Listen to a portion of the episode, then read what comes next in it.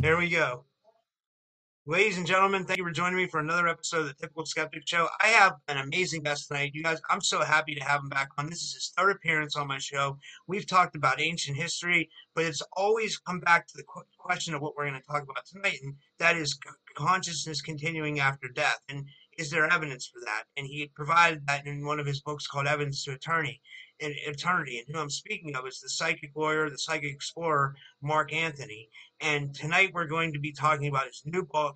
It was submitted for a Pulitzer Prize. It's called The Afterlife Frequency, and it takes on the subject of afterlife and spirit communication to new levels. Um, and I really love talking to Mark. Let me tell you a little bit more about him. He's a fourth generation psychic medium who communicates with spirits. He's an Oxford educated attorney licensed to practice law in Florida, Washington, D.C., before the United States Supreme Court. Mark travels to mystical locations and remote corners of the world to examine ancient mysteries and supernatural phenomena. Mark appears on nationwide TV and radio, including CBS TV's Doctors and Gaia's TV Beyond Belief with George Noory. He is the co-host of the live stream show Psychic and the Doc on the Transformation Network. He's a headline speaker at conventions, expos, and spiritual organizations such as the Edgar Cayce ARE, International Association of Near Death Studies, Vail Symposium, and universities including Brown, Columbia, Harvard, and Yale. Mark Anthony is a columnist for the Best Holistic Life magazine and author of The Afterlife Frequency. His other bestsellers are Never Letting Go and Evidence to Eternity, and I want to have a big welcome for him. Thank you for so much for coming back on the show. Mark, how are you?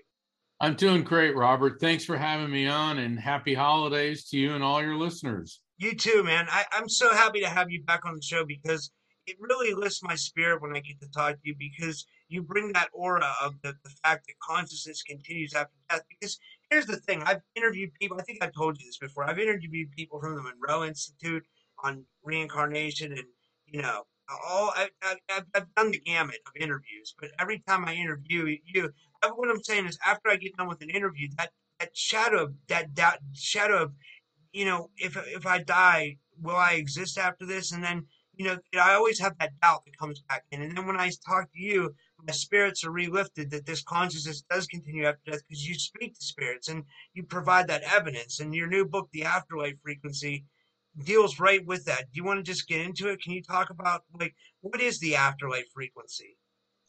The afterlife frequency um, wow, there's so much to it because the thing is, Robert, what, let, let, me tell you um, what got me motivated to write this book is, you know, I was born a psychic medium. I'm able to communicate with spirits. My parents had these abilities, and it runs for generations in the family. And, you know, when I say that my parents did it, you know, we weren't going around with neon signs in the window going, we read tarot cards. now my dad was a Navy, you know, yeah, he was a Navy SEAL and a NASA engineer. My mom was a commercial illustrator. You know, we were the family next door, sort of. okay. Um, you know, we always used to joke that we, we, we we never related to the Brady Bunch, but we did relate to the Addams family. So that gives you any idea. That's um, cool. Yeah, but the the thing is, throughout my my life and in my career, I've seen how the different forms of spirit contact have been treated separately. In other words, um, mediumship, if people come to me for contact through a medium, is treated as a separate phenomenon than maybe a visitation in a dream. Like, you know, your dad passed, and, you know, maybe you've had a dream or several where you have a coherent conversation with your dad and it feels real. Okay, you're nodding. So, yeah, you've had those. Or it could be. Well, here, can I tell you what happened? I, I was going to tell you this. Hold on, hold on. Let me go through this and then we'll get to that. Okay. So, all right, there, there's that type of contact. Then there's near death experiences, shared death experiences, deathbed visions. And Robert, they've all been treated as separate phenomenon. And I s- have seen that they're not. Oh, they one second. have a, a common denominator. Uh, Is there, one, one second. Hold on. I got to pause this. I have to pause this. Sorry. Sorry. Go ahead. Sorry. Go ahead. You want to start over with that and just edit that? that yeah. Out? Yeah. I'll edit it out. Okay. All right. So the different forms of spirit contact, whether it's through a medium or somebody has a visitation, whether it's in a dream or they feel that person around them, it could be maybe you had a near death experience where people die and they they leave their bodies and they encounter spirits of deceased loved one deathbed visions where somebody who is is uh, actively dying starts talking to and acknowledging spirits of their loved ones and people in close proximity family members close friends healthcare workers also see those spirits and the thing is robert all these different forms of spirit contact have been treated as separate phenomenon I mean, the example I like to give is it's like a, a salad bar, mediumships over here, NDEs over here, deathbed vision, so on and so forth. But they're not. There's a commonality between all of them, which involves energy transfer and frequency alignment.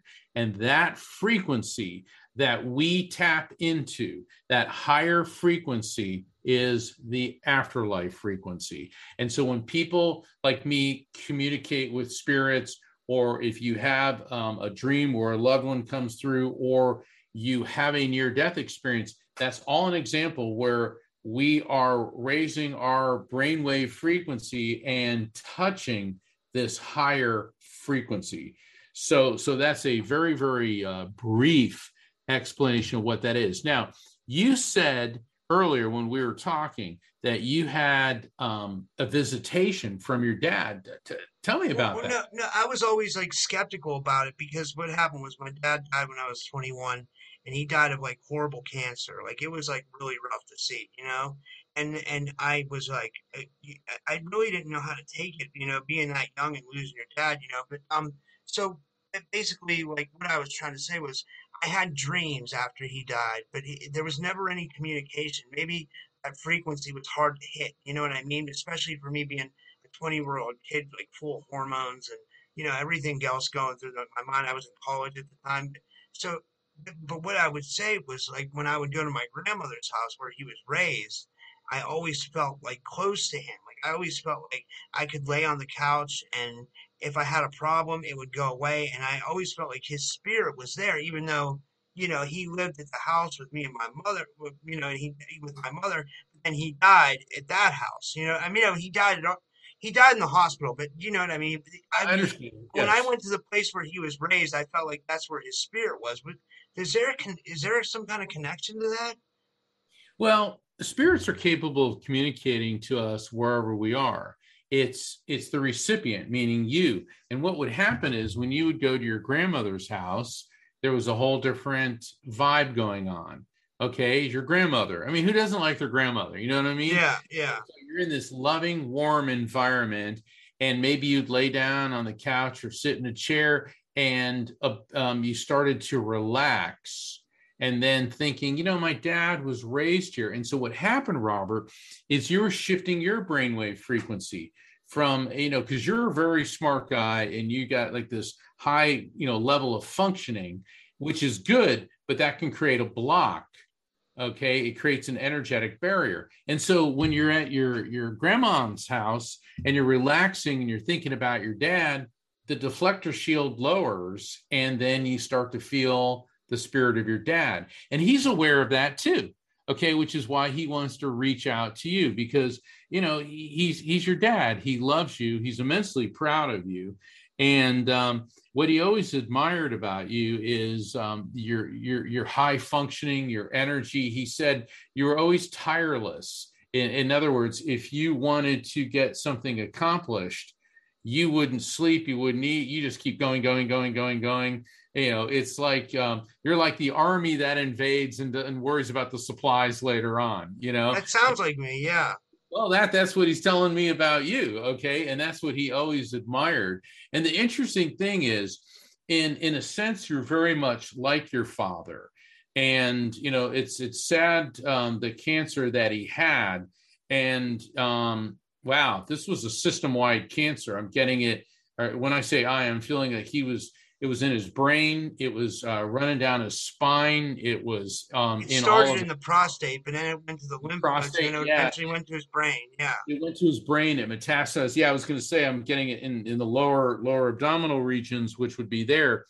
And um, it is a genetic proclivity for this. He said, but genetically, you take more after your mother, and you don't seem to have the same genetic makeup he did to make you as prone to it. Okay, now that being said, um, and and you know this is not just to you, but to all the men who are listening. don't mess around with prostate. You know, go to your doctor, get your checkup. It's a simple blood test. They do the PSA, the prostate serum antigen. Keep a, a, a track on that. Oh, Mark, I'll just, I'll carry, I'll back you up on that. I'm 41 years old, and since my dad had it at 51, I just got mine checked. I didn't, I had no clue about. It's great to know that I have my mom's genes, but I still got mine checked. And I'll, I'll admit, yeah. it's a little bit uncomfortable, but you have to do it. It's better, absolutely. it's better to do it than die of cancer. You know, I mean, I can Well, take I take a lot of anti-cancer supplements. You know, like med- med- medicinal mushrooms, because I, you know, I'm always trying to avoid getting cancer down the road. But it, you know, you can do things like that, like you're saying too. And I Yeah. did do that. You know, like, but Absolutely. And um, lycopene, which is um, extracted from tomatoes, people say, well, I'll just eat tomatoes. Yeah, but to get enough lycopene, um, you'd have to eat five pounds of tomatoes to get what's in one capsule a day, five pounds a day. And saw palmetto and vitamin K. And I believe vitamin K, uh, broccoli, cauliflower, what's known as the cruciferous vegetables. You know, because a lot of, you know, a lot of people are like, oh, I don't want to eat green leafy vegetables. I don't want to eat cabbage. I don't want to eat that. But the thing is, that's what we're designed to eat, and those um, give our bodies the nutrients to resist that. Anyway, these are some of the messages your father's transferring to you now. And what's interesting about this, why is he doing it now? Because you're open, you're eager, you're relaxed, you're tuned in. And so Yeah.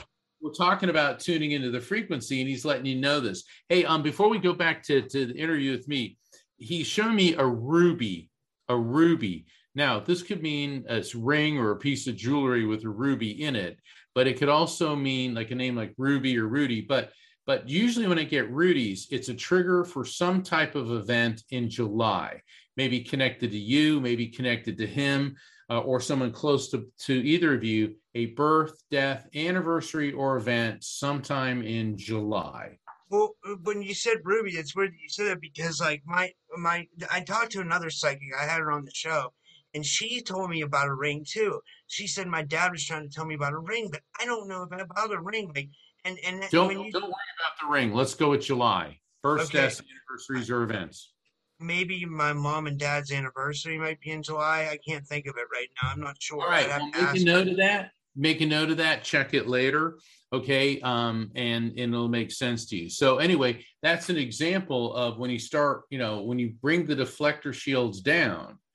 Okay, then you're going to be able to tune into the afterlife frequency. And if I can, we have five different brainwave frequencies. There's gamma, beta, alpha, theta, and delta.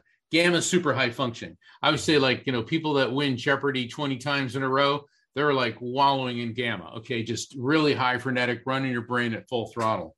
Beta is is the awake and conscious state. It's what we're doing right now. We're in beta. Then when you start to relax, that's alpha. Okay, it's when you meditate, it's when you start daydreaming. It's when you you know drifting to sleep. Um, then theta is dream sleep, deep dream sleep. And then delta is very low brainwave frequency, uh, frequency and function, but that's important too because that's when your body rebuilds cells and, and heals and fights infections. The alpha theta border is where psychic activity occurs. Ah, Normally, this takes several hours in the sleep state, which is why so many people receive visitations from loved ones during dreams. And you can tell the difference between a dream and a visitation because a visitation feels real and it's coherent. You, you were going to say something. Go ahead. I just was gonna say that I, I I I know of the theta realm because I just wanted to chime in on that because I listen to binaural beats at night and they say they put you in a theta state. So you just explained that perfectly as to why. Those is that dangerous going into a theta state from a binaural beat or is that because you said the only one below that is delta? So it makes me wonder like, you know. Well, but the thing is, people like me, and we're not sure why, are able to go from beta, the awake state, to alpha theta within seconds, where normally it takes hours to accomplish this. Um, is it dangerous? Not necessarily. But the thing is, um, like with with people like me, with mediums, we have to be extra careful with our health because it's like I don't do more than two readings in a day um, because it's too draining it's physically, emotionally exhausting. It's like a battery. Your energy wears down. You have to replenish it.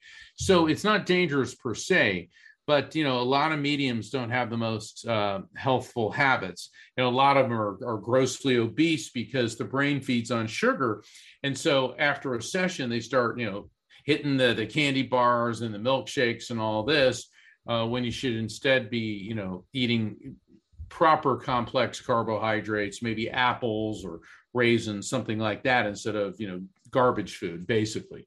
Yeah, I was going to say, are you in touch with the the medium? I can't. Re- his name's escaping me right now, but he used to be on the Art Bell show all the time. He's one of the biggest known mediums in the world besides you. Like he's from a. He sounds like he has a New York accent. Do you know who I'm talking about? He, John um, Edward. No, uh, he. Uh, oh man, his name's escaping me right now. Um, I just I, it, it might come back to me later, but um. Well, we all know each other. I mean, I know a lot of the famous mediums personally, but you know, we're all aware of each other. Um, so, so, but you know, it's important, and um, you know, it's it's important for everyone to take care of themselves. And what's interesting is a lot of the messages that are transmitted to us from the afterlife frequency are about healing and about health if you look at um, you know Edgar Cayce, I'm sure he's come up on your shows a lot. Yeah, Edgar Cayce, yeah, he was known as the sleeping prophet. There's different types of mediums. There's mental mediums like myself, where a spirit transmits information to me and then I convey it to you. Then there's a trance medium like um, like Edgar Cayce was, and basically he'd go into a sleep state, a trance uh, state. He was in the alpha theta state, and and connect with spirits, and they would give him lots of um, uh, cures, healing mo- modalities, and insights. And then the third category is the so-called physical mediums. Um, you know where um, there have been historical uh, documentation of of legitimate physical mediums who are supposed to be able to project ectoplasm, which is a substance from of the body that can take the form of the spirit communicating. I've observed a couple people who claim to be these, and to me, it was nothing short of fraud. So I've yet to see. Um, it, it, was just a like a sideshow carnival act, and and I don't even want to uh, waste any time talking about that. Yeah, I was going to ask you a couple, couple quick, quick, quick hitters that I had here in my questions. Um, I heard you say in another view that you come from family mediums. You obviously said your parents were mediums. Have you ever done research on how far far back mediumship goes, and how long do you you know has it been in your family? Well, mediumship in general goes back thousands of years. I mean, there's been documented accounts of people who communicated with spirits back to ancient Egypt, uh, ancient India, certainly ancient Greece. Um, I think we did a show where we talked about that. Um, the Oracle of Delphi, Delphi in in Greece for oh, seven, that's right, yeah, yeah that's, for seventeen hundred years. Okay, that's a long time. Um, uh, it was like from twelve, uh, no, thirteen hundred BC up to about the year four hundred. Um, in in uh, ancient Greece, um, people would come to to meet with the oracles who were the were the psychics there, and uh, certainly there's accounts that go much much further than that. With my family, I've researched it back into the 1890s on both sides of the family. So it was my dad, and he had three sisters and a brother, and one of his sisters, Marjorie, was a medium um, his mother, Isabel, and his maternal grandmother, Grace, were all mediums. And then my mom's side of the family, it was definitely her and her grandmother, uh, whose name was Giovanna. And what's cool about Giovanna is PBS did a special back in 2016, Robert. It was called The Italian Americans. I and, love that. I'm Italian. I, okay, I mean, you're Italian. All right. So there was a two nights, it was four four hours, two hours each night. They actually did a seven minute segment on Giovanna, and she was known as the woman who knows things in the um, North New Jersey and uh, New York Italian community. That's and, so cool. Yeah, that they is, reference. I can imagine it. Like you know, it's like an old school Italian lady, like who, who knows, like the woman who knows. That, that's so cool. Like I'd love to see that. I really would yeah, it was it was so cool because on the commercials, my cousins are calling me like, "Did you see that?" You know, so we're all calling each other back and forth. and um, in fact, I've written about Giovanna in in I um, definitely in my my first book, and I believe that I yeah, and she also appears in my second book, Evidence of Eternity. But in the afterlife frequency, I wanted to focus more on the scientific basis for spirit communication. Yeah, yeah that, that sounds that's amazing. Um, some, I, I, I, I pause it. It's fine. You, you go ahead. Sorry. Okay, no, I'm just waiting for your question. Oh, okay. So, how do how can we go get into this? Like, how can we tap into the afterlife frequency? Well, it, everybody does. And the thing is, Robert, not everybody is a medium or a psychic. And a lot of my colleagues, they write these books, they have courses, become a medium. And the thing is, that's like me saying, I will teach you how to swim, and then you'll be able to win a gold medal in the Olympics. In other words, everybody can swim, but not everybody's going to end up being a Michael Phelps. Um, you know, you can bang around on a piano, but that doesn't mean you're going to be an Elton John or a, you know a, a Rachmaninoff or, or Chopin or something like that. But but on the flip side of the karmic coin, everybody can benefit from from these experiences. And so I was trying to figure out how to explain to people who weren't mediums how how can you benefit? How can you have a psychic or a mediumistic experience? And I was trying to write this and I hit the dreaded writer's block. And Robert, I, I mean, I just couldn't come up with the thing. So I decided to go for a walk, and I'm walking down my driveway because I live near the ocean. I figure I'm going to go up to up the street to one, take a walk on the beach. But all of a sudden, I get these cold chills and tingles and I do an about face and I head towards this bike path. So I'm walking down this bike path and the cold chills and tingles. I knew that was spirits, okay, because they're electromagnetic energy. And on this bike path, I see these two objects shining in the light, and it's a nickel and a penny. So I'm going to pick it up. All right, and you'll you'll appreciate this. I hear my mom's voice, and she says, "It's heads down. If it's heads down, it's bad luck." Now, Italians, don't we have a superstition for all no. occasions? okay, so I'm laughing because I'm hearing my mom from the other side. Then I hear my dad. It's money, grab it. So I'm laughing even more, and I'm, I'm holding in my hand this nickel and this penny. And I go, oh, six cents. And I go, oh my God, six cents. So like, okay, okay, mom and dad, what are you trying to tell me? And then I see an image of my dad standing in the ocean up to his waist. He's holding this blue canvas raft that he had when I was a kid. And I'm like, okay, so my dad was a Navy SEAL. He was a, a, scuba diver. He was a swimming instructor. I go, Dad, what are you trying to tell me? Mom, what are you trying to tell me? And all of a sudden it hit me raft. Teach people how to recognize signs from spirits like this. Accept it as real, which I did. Feel it without overthinking it. Very important and then trust the message. I go, oh my God, that's it. So I run back to my computer and I just like 10 paragraphs came flying out of me. And um, that was the raft technique. And so that's how people, to answer your question, that's how people can can um, can engage in spirit communication, even if you're not a medium and a psychic, because spirits are around us all the time. And they're going to send us messages and signs. And so you can start recognizing them. Okay, every time um, maybe I see see this type of bird, or I, I I I get this type of feeling. All right, I'm recognizing that sign. Accept that it's real. It's the third step, feeling without overthinking. That's where people hit the brick wall. Oh, it's just my imagination. It's a coincidence. I'm making it up. I just want this to be. Get rid of that. Okay, feel it without overthinking it, and then trust the message. And you'll know to trust the message because messages from spirits are always about love, healing, inner peace, and resolution. They're never about motivating someone to commit acts of anger, bigotry, hatred, or violence. So, all these people that go around saying, oh, let's start an insurrection. Oh, let's put on a bomb vest. Oh, that has nothing to do with the divine. That has nothing to do with God. That has nothing to do with spirituality. That's just a narcissistic sociopath looking for moral justification to commit acts of anger, bigotry, hatred, and violence. True spiritual messages are about love, healing, resolution, peace. And they can also give you a warning, protection. you know give you the heads up to avoid a, a, a dangerous person, place, or thing. I mean, I've got lots of examples about that. So, so I hope that answers your question. And that, and the raft technique is a key component to the afterlife frequency.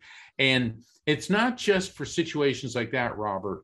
It can be applied for people trying to make sense of a near death experience or a deathbed vision. And I know we were talking earlier before the show, you said you wanted to talk about deathbed visions.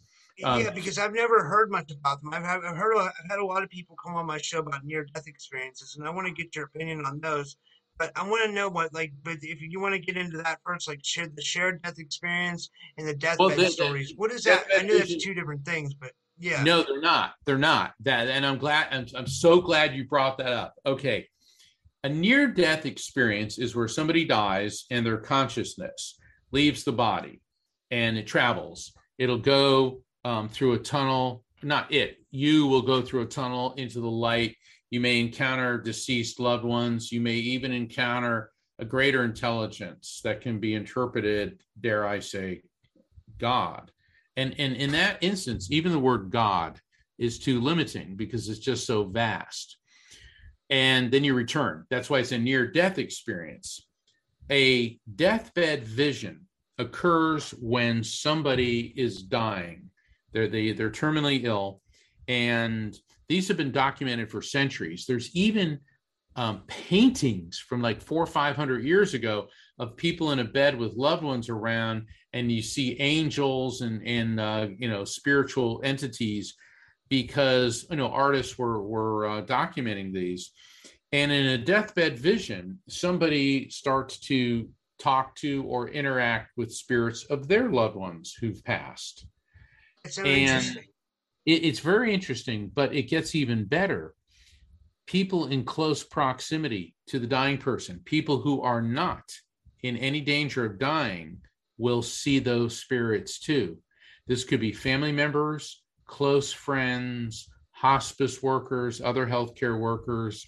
And so it goes from a deathbed vision then to a shared death experience because as this person is transitioning what's happening is their brain is is dying and their brain is no longer able to regulate the amount of electromagnetic energy flowing through it and so as the brain is be, uh, is no longer able to contain the the um the the energy of the soul it's emitting waves of frequency which people in close proximity, their brains begin to pick up on. And so that's why it becomes a shared death experience. And the thing is, these have been documented for thousands of years, but people have been afraid to say anything for you know social stigma. And so what we're finding now in in uh, near death experience studies, this is kind of the the new area that we're researching much more heavily. And and so this is more common than people think. And then, and then when the person actually dies, people in close proximity may see the room get brighter for a moment. They may actually see um, a spirit, uh, a replica of the person's body come out of them. They may hear beautiful music.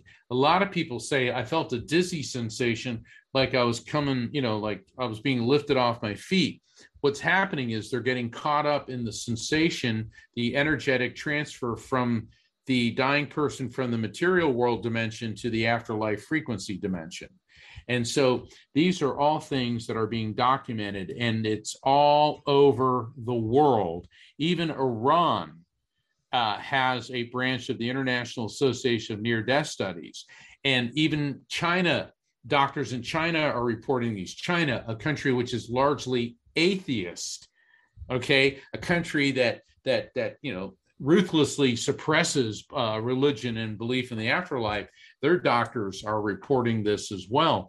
So it's really quite fascinating. And also you know i love your show typical skeptic. Well this is where belief in the afterlife goes from being a subjective topic to objective. Why? Because more than one person is experiencing that phenomenon. Yeah, thousands of thousands of people, million. I don't know how many people, have, but a lot have had near death experiences. And what I wanted to ask you was, I've had a lot of people on my show about NDEs, and, and I've listened to a lot of interviews on NDEs. Now, it seems like all NDEs are like same, like you said, the, the, the example, but I've had a, a, lady come on my show who shared examples of close encounters while they were in a near death experience, which is really strange. Have you ever heard of this? What do you mean by close encounters with? Like, they, instead of seeing like their their family or or you know angels in a near death experience, they saw extraterrestrials in a near death experience, which is like yeah. And uh, her name was Cheryl Gottschall. She's uh, part of the Australian UFO Association. Really nice lady. You know, like she came on my show and she shared two two instances of this where this has happened. Like she didn't have any other occurrences other than that, but she did have two instances and she felt they were pretty solid. I just want to see if you've ever heard anything like that. Oh yeah, yeah, I, have heard of that quite a bit, and you, you know, it's I, I, keep an open mind for everything because I've done readings uh, for people who um, claim to be and who I believe after after interacting with them were abducted. And you know, at one time saying you believed in UFOs and alien abductions, you know, people thought you were crackers. Except earlier this year, the United States government came out and said UFOs are real. Yeah. Okay. And not just the US government, the Canadian government, the British government, the French government. I mean, it's it's worldwide. Okay, guess what? They're real. And and you know, really is seriously, if you look at the stars at night, and if NASA indicates that there is at least 100 billion stars in our galaxy alone that very well could have Earth like planets around them. I mean, let's get real here. You know, this whole thing that we're the only thing in the universe. I mean, that's just arrogance and stupidity. Um, you know, you know, but um, with aliens, with extraterrestrials, and um, you ever interviewed Mike Ricksecker? Yeah, um, he's a nice guy from um, yeah, from nice the uh, uh, I forget yeah, the edge I, of the rabbit hole. Edge of the rabbit hole, right? Yeah, I was in his uh, documentary, um, The Shadow Dimension, and we talked about interdimensional beings, like the shadow people who come through. Um, are they spirits or are they travelers from another dimension, or is it all of the above? And the same thing may be with UFOs. And so what we're hap- what's happening here, and I explain this in the afterlife frequency, is that when we die, we are quantum leaping from the material world dimension to to the other uh, the afterlife frequency, the other side dimension, and all of this is explainable through quantum physics. And so I want people to realize when you hear quantum physics, my book is not a boring textbook treatise. I explain this in a way anyone can understand it, and then illustrate it with stories to keep keep things moving. Because I mean, look, you know, I suffered through enough boring books in law school and in the practice of law. I'm not going to inflict that on anybody else. But hmm. one of my my key theories in the afterlife frequency is the electromagnetic soul to describe who and what we really are, which is pure consciousness that is a eternal electromagnetic energy. Now, how did I come to this? Well, for thousands of years, every great spiritual teacher, whether it was uh, the Hindus of ancient India, the Egyptians went through Zoroaster, Moses, Buddha, Jesus, Confucius, Lao Tzu, Muhammad, Native American spirituality, all holds that the spirit, the who and what we are, spirit or soul in the realms of faith, consciousness in the realms of science and psychology pre-exists the body, comes into the body, moves on when the body dies. We know from the laws of thermodynamics and physics, energy is neither created nor destroyed, only transferred from one form to another. The field of neuroscience, which studies the human brain, the brain has an electromagnetic field. And so the brain and, and, and, and neuroscience cannot explain how the brain creates consciousness. Why? Because it doesn't. See, your brain no more creates your consciousness than your computer hard drive created Windows 12, uh, 10 or 11. In other words, the brain is a hosting device for the EMS, the electromagnetic soul. And when I've introduced this theory, a number of scientists have already adopted it and are using it because it's in conformity with their research. That being said, everything vibrates on on the subatomic level because we have molecules we're made of atoms which are made of electrons protons and neutrons which in turn are made of quanta so everything at the most basic level is composed of electromagnetic energy and everything vibrates at different frequencies so this pen on the quantum level is made of the same electromagnetic energy that I am that you are, Robert, that all the listeners are. And guess what? Light also is composed of electromagnetic energy, radio waves, the crust of the earth, the mantle of of of, the, um, of all the planets, the nuclear reactions in the sun. But everything vibrates at different frequencies, and because we're alive, we have this higher vibration. And then when we physically die, and the EMS, the electromagnetic soul, is is liberated from the physical confines of a body, it then goes to a higher frequency. In other words, we're living in AM. When you die, you jump to FM. like a radio. Yeah, I heard you explain that in another podcast, and I thought that was good. It's like on a, it's a different, complete different frequency, and um, yeah, that, I, I like that. I like that a lot. I, and um, I'll, I'll let you continue. I'm sorry. I, I was I was trying to think of a question I had, but it kind of escaped my mind. Well, it's let me tell you, it's a lot to wrap your wrap your head around when you get into this. But then when you start reading it um, in in the afterlife frequency, it it makes it easier because the thing is, the thing is, like I was saying, you know, when you hear about quantum physics, people go, "Oh my gosh." Well, I'm not going to sit there and throw calculations after calculation at you. Okay, people like Stephen Hawking and Max Tegmark and Max Planck. I mean, they've they've done that, but the concepts once you begin to understand those, it's like, oh, so that's how it works. And what happened for me, I was eight years old, and my dad was my hero. He worked with astronauts, okay, Liter- literally. And one night we were looking at the stars, and he said, and and and I was always asking questions. Okay, why? How? What is this? What is forever? You know. And he said, Mark, there's no such thing as a mystery there's only a question for which we have not yet discovered the answer, and that answer will come from science. And this also explains the spiritual, because Robert, what's happened over, over the last 400 years since Sir Isaac Newton is people of science are in one corner, people of faith are in the other. People of faith look at the science people as a bunch of blasphemous heretics who who are wrong and they're going to burn in you know hell and the people of science look at the people of faith as a bunch of paranoid superstitious fear-based you know wallowing in that the truth of the matter is that what people of faith have been talking about when it comes to eternal life and the soul is now being able to be proven through quantum physics.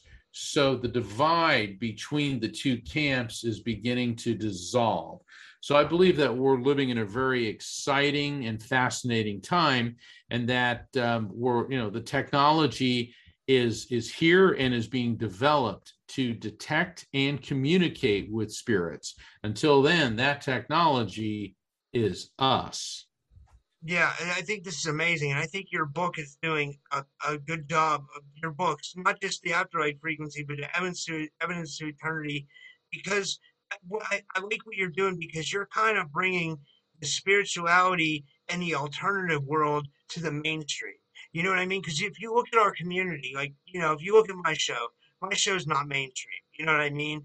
But right. you're you're bringing alternative topics to mainstream audiences. Because I see you when I do research for our shows, I see you on these daytime talk shows. I'm like, wow, work out on like daytime TV. That's really impressive. Like, and you're doing readings for people, and I think that's what needs to be brought to the mainstream audience because they need to start understanding that these things are real, that NDEs are real, and and that uh, this can be um, brought into science and they can merge together. So there isn't that divide. I think that divide was just kind of like what you said. It was just an unknowing, and the unknowing made them um, have some kind of a prejudice towards each other, the scientists and the faith. You know what I mean? But now, like you said, there's no more need for that. I, I think that you know change is particularly when it comes to matters of faith takes time Yeah. and you know the the hardcore um, science people who say i don't believe in an afterlife it, it's like it's it's almost hypocritical to say that something's impossible because science isn't a stagnant state i mean if you and i could go in you know back to the year 1900 with a microwave oven and you know of course they would think it's magic. Eh, yeah i put these corn kernels in they pressed a button and it turned into popcorn they would seconds think, Yeah. they would think it's pretty amazing. and and what is it doing oh wait it's taking a form of electromagnetic energy microwaves and the microwaves are being beamed at something and rapidly decomposing the water molecules in it and voila okay?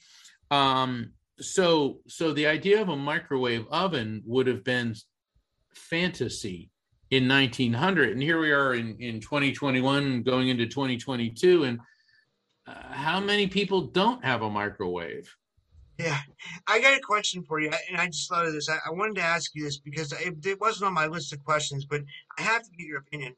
I used to own a copy of the Tibetan Book of the Dead, and if people listen to my show, they're probably like, "Here he is talking about this book again," because I mentioned it a couple times in my my my podcast. That this book really freaked me out. Like I threw it away. I, I I shouldn't throw books away. I know I should donate them, but like it's when I would look at the, Tibetan Book of the Dead, it would really make me face like my inevitable fate. And like, I don't think I was ready for it then. And now I think I would be more open to, you know, reading it. But I know it talked about the Bardo states. How um relevant are, is this? And I mean, does it have anything to do with like reality or, or was is this a, I mean, like, wait, how- wait, hold, hold on hold on what is the question i'm not sure what the question is the Tibetan Book of the Dead and the, the The Tibetan conclusions Book they, of the Dead, they- right. They, they came up the conclusions that they came up with that like when we die we go into these bardo states and stuff like that. Like yeah is i don't buy that i'm sorry and with all Okay. due respect to my tibetan counterparts and i don't want to offend everybody but i hear all this nonsense not just from that but from other mediums. Oh when you die like there's this orientation and you go to like the purple water fountain and blah, blah, blah, blah. it's like look. Yeah i mean it's like look let's let's get past all that nonsense. When you die your brain your electromagnetic soul electromagnetic energy all forms of it light gamma rays infrared ultraviolet uh, radio waves um, x-rays all moves at the speed of light 186282 miles per second. In the time it took me to say that a spirit your your dad's spirit could have been back and forth to the moon like four or five times okay? So when you die your ems leaves you revert back to a purely um, energetic state. If there is an orientation it took point zero zero zero zero zero zero zero zero one seconds. Okay okay orientation That's insane. right. Yeah, Yeah, see, the, the mistake is, you know, when I hear this as above, so below, nonsense. If a spirit comes through to you and he said, Oh, okay, your dad came through and there he is sitting in his favorite restaurant um, that he had here on earth, that must mean he's sitting at his favorite restaurant eat, eating chicken parmesan. No. What spirits do is because they're purely energetic entities, they're emitting waves of frequency to us that frequency goes into our brain and gets converted into recognizable concepts based on memories, feelings, and our cultural associations. Your dad wants you to know he's happy. So, what he does is he's creating a construct in your mind's eye of his favorite restaurant eating his favorite food. Why? Because you and I couldn't possibly understand what it's like to be a purely energetic ener- entity connected to the collective consciousness, meaning linked to other spirits, linked to other spirits, linked to other spirits, and move at the speed of light. So instead, they give us something we can understand. And I've seen this in readings, and I've asked spirits this. Like I was doing a session for this this um, lady, and her mother and father came through, and her father showed me uh, he was in uh, Montana riding a horse, and there was a campfire, and then his mother her her mother was at a villa in Napa Valley overlooking a vineyard. And she she said, That's interesting. My father loved to go horseback riding and did all the cowboy stuff in Montana. She goes, That's when he was happiest. She said, My mom couldn't stand that. She liked going to Napa Valley to vineyards. Now, were they actually there? No, they came together and they gave me each of these scenarios to let them know this was them at their happiest because they we can't understand a purely energetic state. Albert Einstein described the inability to understand the infinite like this. A four year old walks into a library and the four year old looks at all the books, all these stacks of books. And the four year old knows that they're books and knows that there's something written in them. And the four year old knows that something wrote them but doesn't understand it. We're the four year old. Yeah, and, and death is the subject. I I get it. Like that's that's pretty insane. It's, it's insanely interesting. Like that's such a great metaphor. Like, well, that's Albert Einstein. you know, I mean, uh, he certainly um, certainly had an understanding that uh, that exceeded um, the scope of of most most people even beginning to come close to grasp. He was a, very ahead of his time. And so someone else I wanted to mention that there's a famous person that you brought up, and I thought this was amazing. Was I heard you say that George Lucas had an NDE, and that was his uh, influence for you know like talking about the Force, which now we could think of as like you know like our, our manifestation power you know like you know the forces could be like what we use to try to manifest like the law of attraction like what are your Absolutely. thoughts and, and was that real was it well george lucas was 16 years old. He was in a car accident and he was pronounced dead and 20 minutes later he came back to life. And he said he went into this transcendent realm. He went into the light. Interesting to note that with within like six years, he had his first draft of Star Wars. And I go into the afterlife frequency in, in depth explaining this because the force is how we're all interconnected. And then anyone that's seen seen Star Wars, and I'm sure you know, I'm sure everybody that watches your show seen Star Wars. Okay, yeah, yeah. you know, Star Wars, Star Trek. That's sort of you know standard standard uh, for you know. It's funny when people say, "Oh, I don't like Star Trek." It's like, well, of course not. That's the that's a show for intellectuals. Anyway. Um, oh man, you're great. I'm joking. I'm joking. Um, but the the thing is, the force is quantum physics. Everything is an energy. Everything is interconnected. And I, when I was in Hawaii and I was studying with uh, um, the the Lapu, uh, excuse me, the um, the the priests, the the priests of the ancient Hawaiian religion. They call they say that everything kahunas. Is, is that what they call? Don't they call? Yeah, well, the kahuna means the expert in there, but there's a technical name for the priest. But yes, everything is mana, and mana is the frequency, the energy of all things.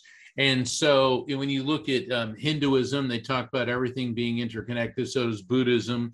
You know, Jesus talked about, you know, we're all brothers and sisters, you know, we're all, all one human family and pretty much all the faiths teach this and so that's what the force is is the interconnectedness and then in the book i go and show other parallels about um, how how his nde affected um, him to the extent that it led to one of the most incredible creative accomplishments in certainly in modern history which is star wars yeah I think so too. I, I, I mean, you would think like, like maybe he got a download or something. Like maybe he opened up a channel of information for him to process, right? Well, sure. That's that's exactly what I'm saying. Is it affected him? If you look at a lot of people that had NDEs, um, Plato's Republic, he writes about an NDE that very well could have been his. In the book of Corinthians, uh, the Apostle Paul talks about a man caught up in the third heaven. Okay, wow. the third heaven is considered the realm of God. The first heaven's earth, the second heaven's the sky, the third heaven's heaven. And many biblical scholars and NDE researchers, myself included, have poured over this passage, and we believe that Paul was speaking of himself. So throughout history, um, near death experiences have impacted people. Look at okay, it's Christmas time. The a Christmas Carol. Okay, a Christmas Carol was Charles. It's like a near death experience. I never thought of that. Think right? about it. He comes home, and who does he encounter? Jacob Marley, his partner who died, who's covered in the chains, and said, Ebenezer, you must change. And then bah humbug and all that. And then throughout the course of the night, the ghost of Christmas past. Okay. And the ghost of Christmas present. Could that have been a life review? Seeing when he was happy and when he was a promising young man, and then the ghost of Christmas present showing him what he turned into, and then the ghost of Christmas yet to come shows a miserable end. He was completely forgotten and scoffed at. And actually, I gave this presentation to the International Association of Near Death Studies this year, and I used this example. And, and in my PowerPoint, I had slides and all um, um, to show what I was talking about. That five to 10% of people have NDEs have what's known as a distressing near death experience, a DNDE, also known as a hellish NDE, where they don't go into the, the light and encounter love, but they see a a void, a a difficult realm. Now, is it hell or is it the zone in between the material world dimension and the other side? But it could also be a cosmic wake up call.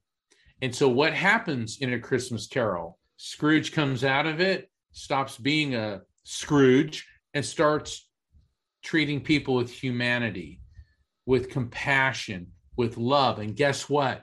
That's one of the after effects of a near death experience. People are more compassionate, more sympathetic. They feel interconnected. Money becomes less important. Time doesn't matter to them. They no longer fear death. They take joy in everything that they do. So I'm glad that you asked that because this is the perfect time of year to talk about how a Christmas carol very well could be an NDE, a description. And Charles Darwin, excuse me, Charles Darwin, Charles Dickens had more than one close encounter with death. Uh, so he could have been writing about his own experience, or he could have been compiling the experiences of other people and being the creative genius that he was, created a Christmas Carol. That's amazing. I, I, love how you wove that into the story. I, I don't have any other questions. I just wanted to ask you something real quick. My last question, and, and before you, you can share your website and everything. But I wanted my I had this guy. This guy, he's really great. His name is Michael Lynch. He came on my show and he was talking about NDEs and he told the story of the uh, the king of Ur I think it's U R or and um that that was uh, from Plato's Republic. That's what I mentioned just a little bit ago. Oh yeah, and he has a son, and that's where they get this. He told me that's where they get the this this the the words a hungry ghost because the kid's dead for twelve days, right? And he comes back and he says to help everybody on Earth that there's like an afterlife, and it was is that fall in well, line what with happened was in Plato's Republic when uh, a soldier er dies in battle, and then they have him on the funeral pyre, and they're about to light him on fire, and he wakes up, and they're like, "Oh, oh put out the fire." Well, he starts talking about going through a tunnel into the light. He comes back. He said that he met his deceased loved ones. He met this infinite um, love, white light, and he talked about living a succession of lifetimes. In other words, reincarnation. None of that is in conformity with the ancient Greek religion. He didn't go into the light and encounter Zeus and yeah. Aphrodite and Apollo. Okay, the Greeks didn't believe in reincarnation. Um, so, so what did he experience? What he experienced contradicted the religion that that he was raised in, and so Plato writes of this particular account. And so, anyway, that that's one of the things that's in the afterlife frequency. I go into you know much greater depth there because I want to explain the different forms of spirit communication. But the, the book also is if you know somebody who is coping with the loss of a loved one and you don't know what to give them this holiday, this is the gift because it helps people who are coping with loss with PTSD, post traumatic stress disorder. It it addresses people who are victims of of suicide, homicide, uh, sur- survivor's guilt. I mean, how many parents and and who've lost a child are just crushed by survivor's guilt? And I do a lot of work with the organization helping parents heal. Um, you know, to me, it's such, such there's no greater calling than to help somebody who's coping with with the most crushing, most debilitating loss of all, which is loss of a child, and and so these are some of the things that uh, that the afterlife frequency can do for for the readers and I think that's amazing. I just want to note that you're a lawyer. I, I might have said this at the beginning, but I'll just say it again. And for the new subscribers, Mark is a, a, professional lawyer, so he doesn't even have to do this. You do this as like your service to humanity, I, I think, right? You do it because you love to, like you're. Well, yes. I mean, and I was practicing law full time, and then um, I decided it was more important for me to let all of that go and pursue my my spiritual path and uh, this is my book, The Afterlife Frequency. and yeah. it's on sale worldwide. Um, you can get it on Amazon, all fine bookstores like East West Bookshop in Seattle, uh, Body, Mind, and Soul in Houston. Um, Barnes and Noble in Pittsburgh. Barnes and Noble, all of them, all of them. And um, you can also go to my website, afterlifefrequency.com. So I'm inviting everyone to visit my website, please sign up for my newsletter so you know when I'm going to be on shows like this one. And um, you can inquire about a one on one session with me because telephone sessions are just as accurate as in person readings. Why? Because the EMS, the electromagnetic soul, moves at the speed of light. And also, you can find out about ordering my book. And so that's all at afterlifefrequency.com. No, thank you. And uh, I, I, thank you for taking your time to do this, Mark. I really appreciate it. I had a great time as usual, and I can't wait till, till next time to talk to you. Uh, you're one of my favorite guests, honestly. Well, thank you. I always enjoy working with you. I feel like we're sitting at a at a coffee shop just hitting hitting some coffee and just shooting the breeze. That's my favorite thing. I love coffee. So you must know me. You really know me because I'm, I, I was I had a cup of coffee here, but I try not to drink it during the show. But you know, but I, I get what you're saying, man. I love it. Thank you so much, Mark. Have a good night. Thank you, Robert. Many blessings. You too.